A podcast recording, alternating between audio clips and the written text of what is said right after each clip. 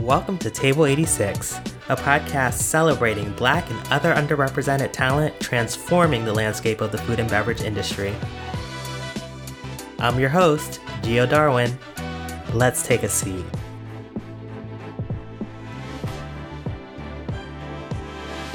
While popular culture celebrates innovation in the restaurant industry, it's not often that minority led establishments are able to receive the accolades or recognition that they deserve.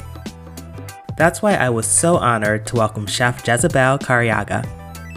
While her roots lie in Argentina, Jezabel is one South American chef who has made a notable stamp on the Philly food scene. At the table today, we discuss the ways in which her grandmother has inspired her culinary passion and how, through sharing the foods of her youth, she has forever changed the landscape of dining in Philadelphia. I am so excited to have you here, Jezabel. Hi, Gio. Hi, everyone. I'm so excited to be here. Yeah. So, Jezabel, can you just tell my listeners a little bit about you? Uh, well, I'm uh, born and raised in Northwest Argentina. I call myself a Philadelphian, an adopted one. Um, I moved, um, you know, I grew up in Northwest Argentina. I surrounded by family and friends. Uh, cooking and food was part of my everyday life. Fast forward to 2009, I ended up moving to Philadelphia, opening uh, my cafe. Um, here in the city in 2010 and i've been evolving and growing and here i am 10 years later um, still living in philadelphia bringing the flavors of northwest argentina and along the way i've done many things yeah so i uh, one i am excited because i actually got to stop into your cafe this past weekend which is a special treat because I don't get to do that with everybody I interview. I know because you interview with people all over the country. Right. So uh, I got to have some empanadas, and then you gave me a special treat. Uh, you reminded me of it. What was it called? Alfajor de maicena. And um, nice. It was s- sweet, but not too sweet. Yeah. I don't know if it was caramel or butterscotch in the middle. Mm-hmm. The alfajor is like a cookie sandwich. So anything that is like this kind of crumbly cookie on the outside and it has a filling in the middle. On this case, um, you were right on saying caramel because the filling that we use is actually dulce de leche, which is a caramel milk, ah. so well known from Argentina and that's how it has this little contrast of all these flavors. And you know it's like this butter cookie caramel a hint of coconut at the end. And i forget this but i've been making those cookies since i am five or six years old. So wow. it is still the same recipe that my mother used to make back then um, she will usually make the alfajores for birthdays or if we were going to someone else's house, but they were more a little bit of like a special occasion kind of a treat. Yeah, so you touched on something interesting there that, you know, this is something that you've been making since you were five uh, or a child. And, you know, a lot of my guests talk about cooking being the center of their childhood. Um, and that's how it's led into their creative endeavors. So, being in your restaurant and getting to try just a sampling of things, um, it felt like the food was very eclectic. Could you talk a little bit about what typical foods you had during your upbringing and like how you've brought that to your restaurant? So, I think my space uh, here in West Philly, which I developed over a period of uh, since I started there in 2017, um, that I opened that space, it's not just about the food I think it's about like the whole experience when you visit Jezabel's. Um, I think it has to do a little bit of like the chill colors. It has to do mm-hmm. with wood. Um, you know, right now uh, we're easing into having guests inside our cafe um, due to COVID. Right. But I think if you are inside the white walls, those are the white walls of my grandmother's house. And I think the food comes and complements that. So I will say it's usually this kind of like very different experience. Um, when we think about Argentinian food, we mostly, I think the general opinion, it would be more like beef and this idea of, you know, Spanish Italian cuisine, which is that's mm-hmm. the strong influence we have um, in Buenos Aires and many provinces surrounding Buenos Aires. But there is so much more to Argentina than that. So you, you know, I grew up eating pizza and pasta, and my mom is like the, one of the best pasta makers, in my oh, opinion. Wow. Um, but you know, I think I come from these roots, like the food is really simple. Um, we just grab whatever ingredients we have locally. I am from the northwest part of the country, so that also has a little more influence from the Incas, um, and then it comes through Bolivia, it comes through the Incas way that goes all the way into the northwest tip of Argentina. So, because we have that influence, we use a lot of corn on our cooking. Okay. That is not so common in the rest of Argentina. And also, something that is local is uh, spices like paprika, red chili flakes, and cumin so we have this strong influence um, from the surrounding areas and also all of these ingredients that are very earthy and irony. Like one mm. i always think about the beets that i used to have as a child that i didn't like them but i love them now. Um, you know they i feel like they were so irony. They were so strong on your mouth that it's hard to get beets like that nowadays. I see. Um, so you know i i bring definitely like a different flavor from argentina. And you know it's a modern setting but we try to keep things pretty simple. Nice nice.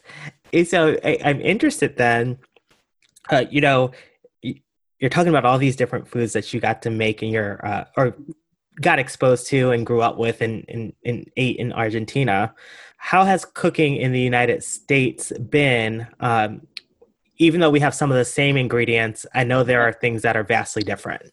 I think food in the US and, and cooking just in the US has opened my mind. Pennsylvania area, Jersey, the area right where we are, it has so many similarities with the food and the seasons um, from Northwest Argentina and that's ah, not okay. that I actually anticipated. I, you know, I thought it would be much different. We do have a lot more variety on vegetables and things like that, but actually, um, how you go to the farms in the surrounding area and you have all this amazing produce that's something that i grew up having too so actually some I, I will say the similarities are a lot more than the differences. Um, but I appreciate um, the exposure to Indian cuisine, Japanese cuisine, uh, Laotian, Thai, Malaysian. Uh, I see. Mm-hmm. I think that has allowed me to create this very balanced food in a way. Being in your restaurant and seeing all the different kind of smaller light bites, I wondered if culturally, Argent um, in Argentina, you have more tapa style dining, um, or is it? As you said, it, it is much more eclectic, and, and, there are a lot of different things that that uh, foods that you eat there. Yes, it is more eclectic. I agree with you on that one, but I think it also like it depends on weekdays, weekend, you know, Sunday is usually a feast. We know we get together pretty early, and, and I remember this um, when I was a kid. We will go to one of my grandma's house around 10 30, 11, you know, and we will be there until 4 or 5 o'clock and whether it was this ritual of cooking of i'm bringing this what do you have at the house? Uh, getting together and just going through all of this so on those moments the meals tend to be bigger. And i yes. read on your website uh, that your grandma was the inspiration behind your cafe correct? Yes. Um, i think i'm going to say she's my inspiration my inspiration for life. That's amazing. cafe happened to be one of the things I do in my life.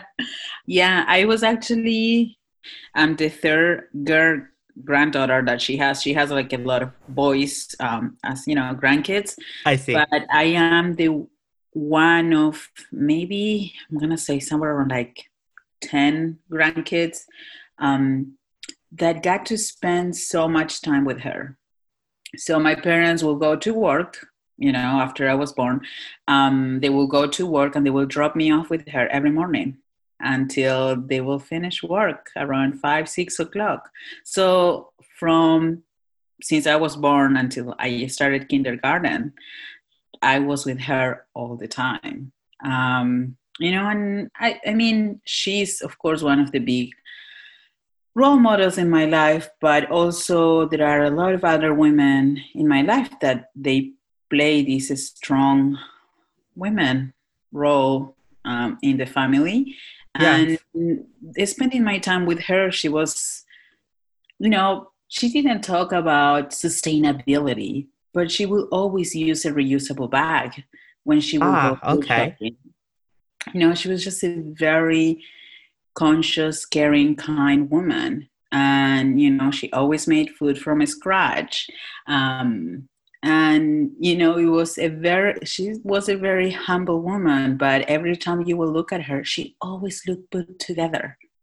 You know she will always brush her hair the same way oh that's awesome. And you know she didn't use makeup but she will always had a smile and look like a well put together woman. And that's one of the things that i aspire to do um, because you know we get so busy with life and sometimes you forget to take care of yourself but you know she was always that person and obviously she impacted your cooking and, and other endeavors. I know that you created a series inspired by oh yeah, you created a, a, series inspired by the meals your grandmother made, but you are also uh, partnering with other chefs for that series. And I would love if you could talk a little bit about that because I thought that was really interesting. Well, I mean, you know, it started very um, organically, I would say, like everything else in my life. Um, I was craving a lunch that you know I had as a kid that she used to make. And I was like, what if my grandma were to cook you lunch? You know, and then I started talking with a very good friend of mine that works with me. Mm. And I said, like, what if my grandma were to cook you dinner? What if if my grandma were to feed you? And, you know, it happened at a time that we were doing a lot of things at Jezabel's. So we decided to hold on for a little bit. And then I started having the conversation. And I would say this is how most of the things start with my life. Uh, I start having conversations with friends, and I'm like, mm. hey, if I do these things, if my grandma were to cook for you, would you be part of it? And, you know, I spoke with Ana Caballero, and she's like, of course, I love this idea. I love to cook with my grandma too. This is what she will do. You know, and we just started having these very organic conversations. And then the same thing happened with my friend Nacho uh, from Barcelona. And then the same way it happened with, you know, Neil Santos. Mm-hmm. And it just kept growing because I think it's something that sometimes we forget the grandma meals when we get busy on these like restaurant life, right? Absolutely. And we're trying to, and I think this is, it, it's also perfect timing because right now we're having the conversations about bringing always this um, European model of mm-hmm. cuisine, mm-hmm. you know, and that's not the only thing. Right. There is so much more to it.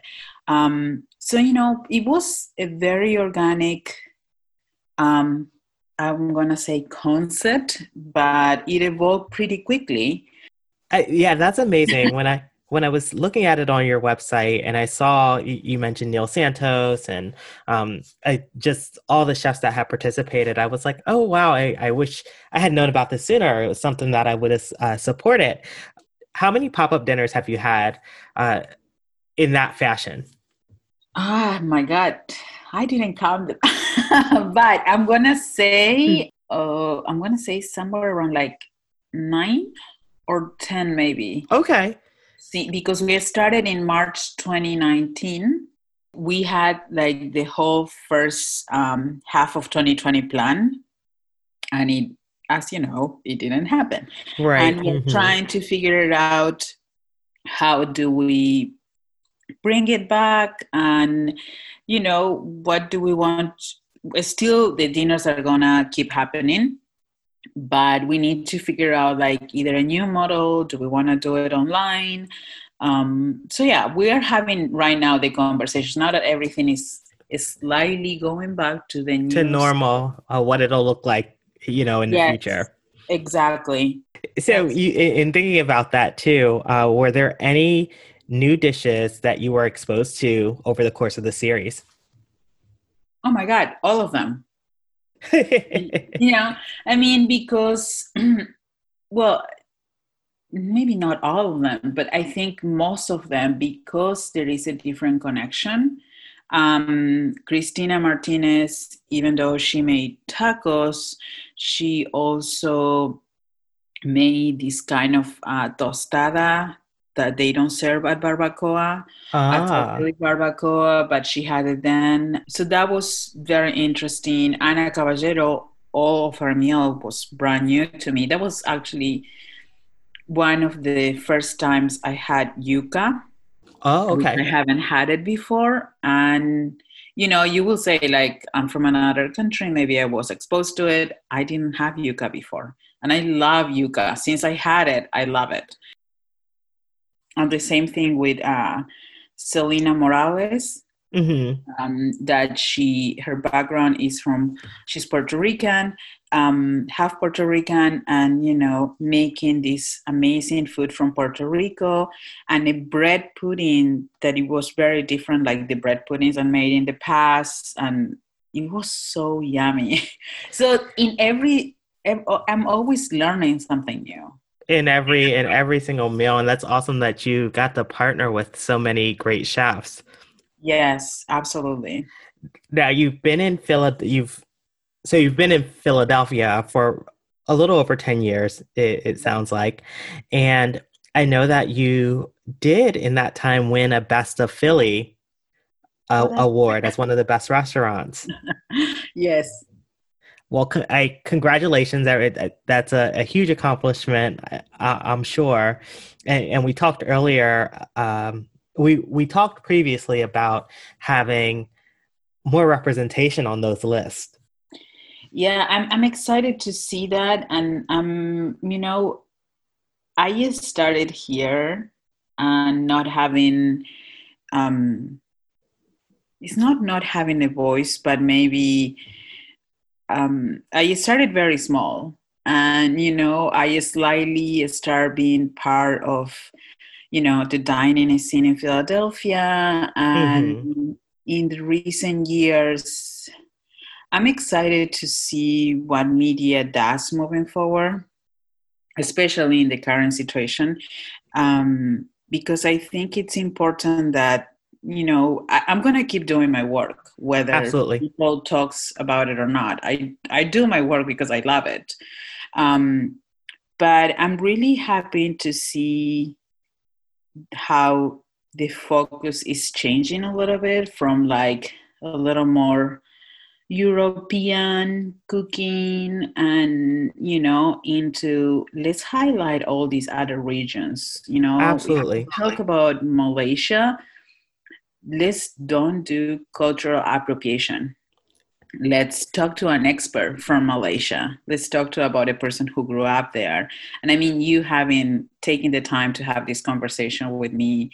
And you know you're going to talk to another Argentinian chefs and they might be from Buenos Aires. They might not be from Buenos Aires. Right. and the story is going to be different uh, because you know every person is unique and they have their own experience.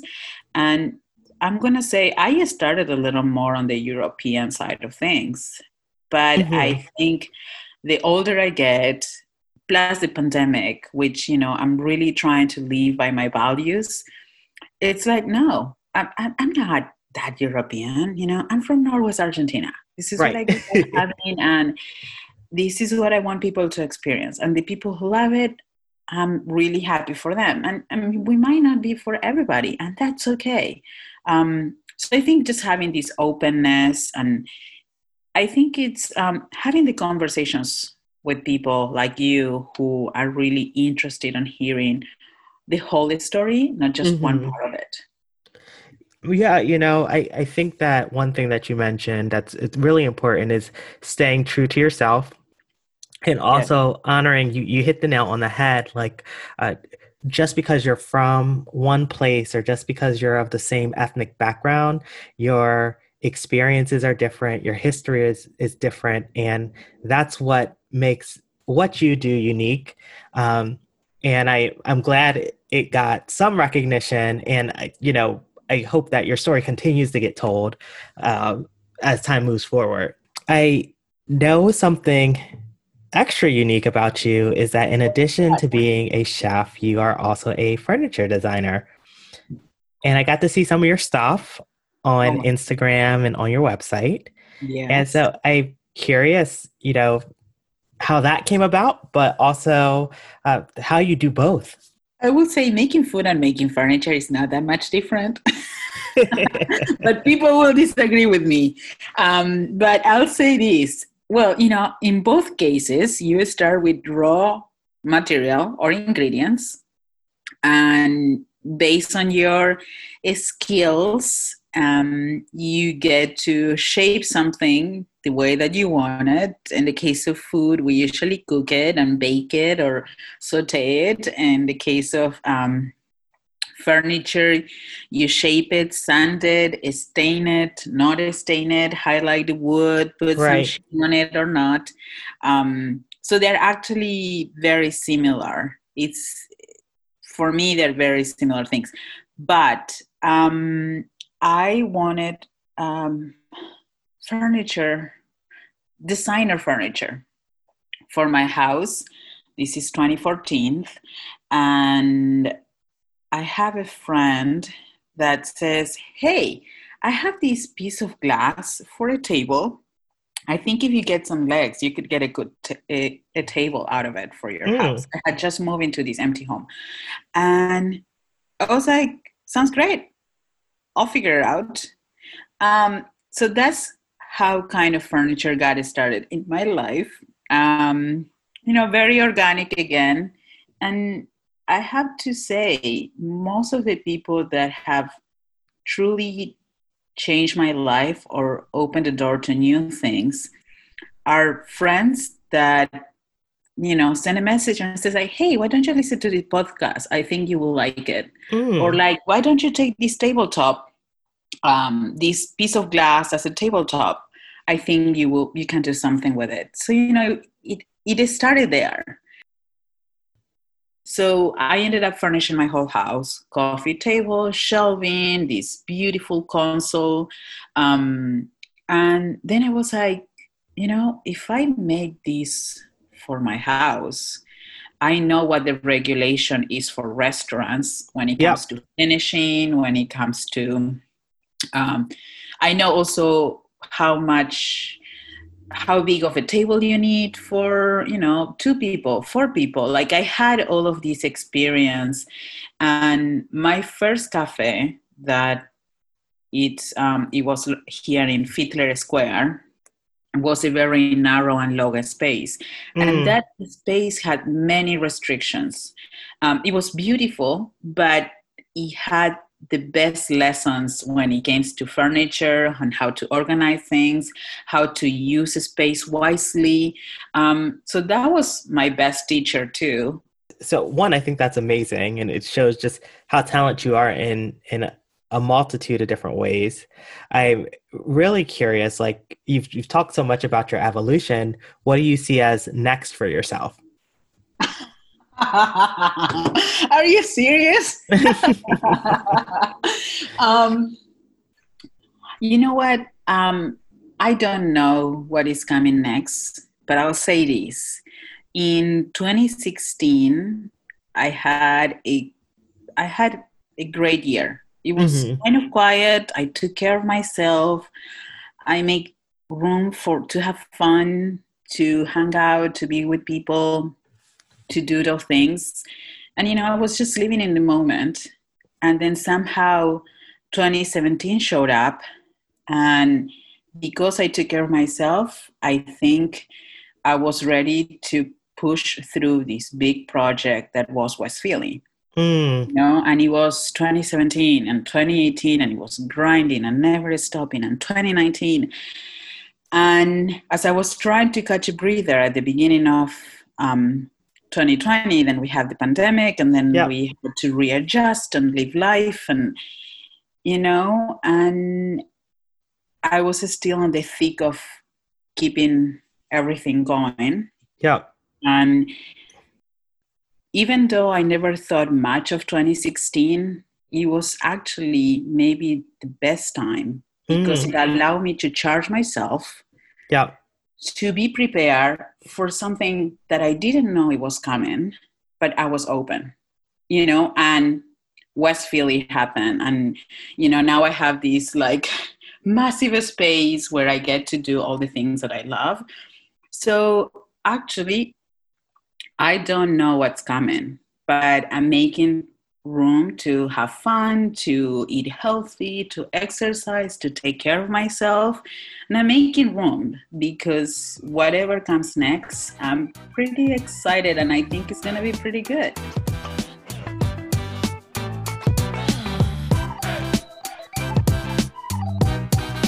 Jezabel, it is time for a table topic.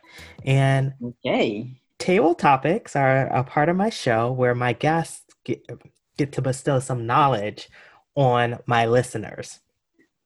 I and for it. you, in the spirit of if my grandmother made your dinner or if my grandmother made your lunch, I was curious thinking about today if your grandmother was to cook for you today, what would she make and why? Oh my God, this is um, perfect timing because uh, if she were to open my fridge, there are carrots with carrot greens um, in the fridge right now, and I actually I bought it because I've been craving some of these uh, carrot green croquettes that she mm. used to make. Um, you know, and you know, talking about a woman beyond her times, beyond her years. Um, she used to chop up all the greens that you know they come with your carrots and now we have carrots in season. And mm. she will chop it up add a little bit of um, saute onions and garlic and a little bit of rice and make it a croquette. So that's my, one of my favorite dishes and it always bring me brings me back right to right to her home. Now is the carrot um is it like uh the tops of the carrot Yes. So you see how you when you go to a farmer's market or you know, I'm not sure if a, a, supermarket will have it, but for sure a farmer's market or like a big produce stand will have it. You buy your carrots and they come with the greens. So instead of like tossing them, you will just rinse them really well because you know they come with a little bit of uh, dirt uh, because of the carrots and rinse them really well. Chop them fine, like you're chopping parsley, most likely. Mm and they have a very distinct flavor. Um, you, you wouldn't think about it much, but they have a very distinctive flavor. Yes, a lot of people we've used them here. My husband and I we've used them in oh, like a pesto. Yes, and do you see? Do you get the part that I'm talking about? They have a different, a very peculiar taste that is not like parsley, but it's similar to it. It's like off yes. parsley flavor. Yes, it does taste similar, and it is very good. It's it's a unique taste. It like definitely tastes like carrot greens, but it's it's yeah. different. And yeah. then, do you bread them, or do how do you make sure they're binded? So actually, I oh I use an egg, one okay. egg, and that's sometimes I use half of an egg because I just want enough. It depends how much I'm making, um, but it's um, you just measure how much egg as you're like mixing it all together but you're gonna have you know if you have like all rice like something that you know you have leftover rice uh, mm-hmm. from the mm-hmm. day before you can grab that you just add your greens saute an onion with a little bit of garlic and then you pour all of that in and then add an egg to be a binder and then you're just gonna use um, a saute pan put a little bit of oil, and then you're going to scoop it with a spoon. So you don't even have to shape it on your hands. So you just grab a spoonful, put it on the little pan and then just slightly um, flatten it on the saute pan, like a little more similar to um, like making a pancake. You will use that kind of similar idea, and then you flatten a little bit on the shape that you would like to have it. So, Jezabel, thank you so much for joining me today. I really enjoyed our conversation and I can't wait to stop into your restaurant again. If my listeners want to find you, uh, check out a menu, or just learn more about what you do, how do they get in touch? So, well, I can't wait to meet everybody. Um, but please, um, you can come and visit us at uh, Jezabel's at 206 208 South 45th Street. And then if you find yourself anywhere else in Philadelphia, you can go to social media at Jezabel's Cafe. You're also going to see there my my personal Instagram, which is at Jezabel Careaga. But if you want to learn a lot more, just go to jezabelcareaga.com.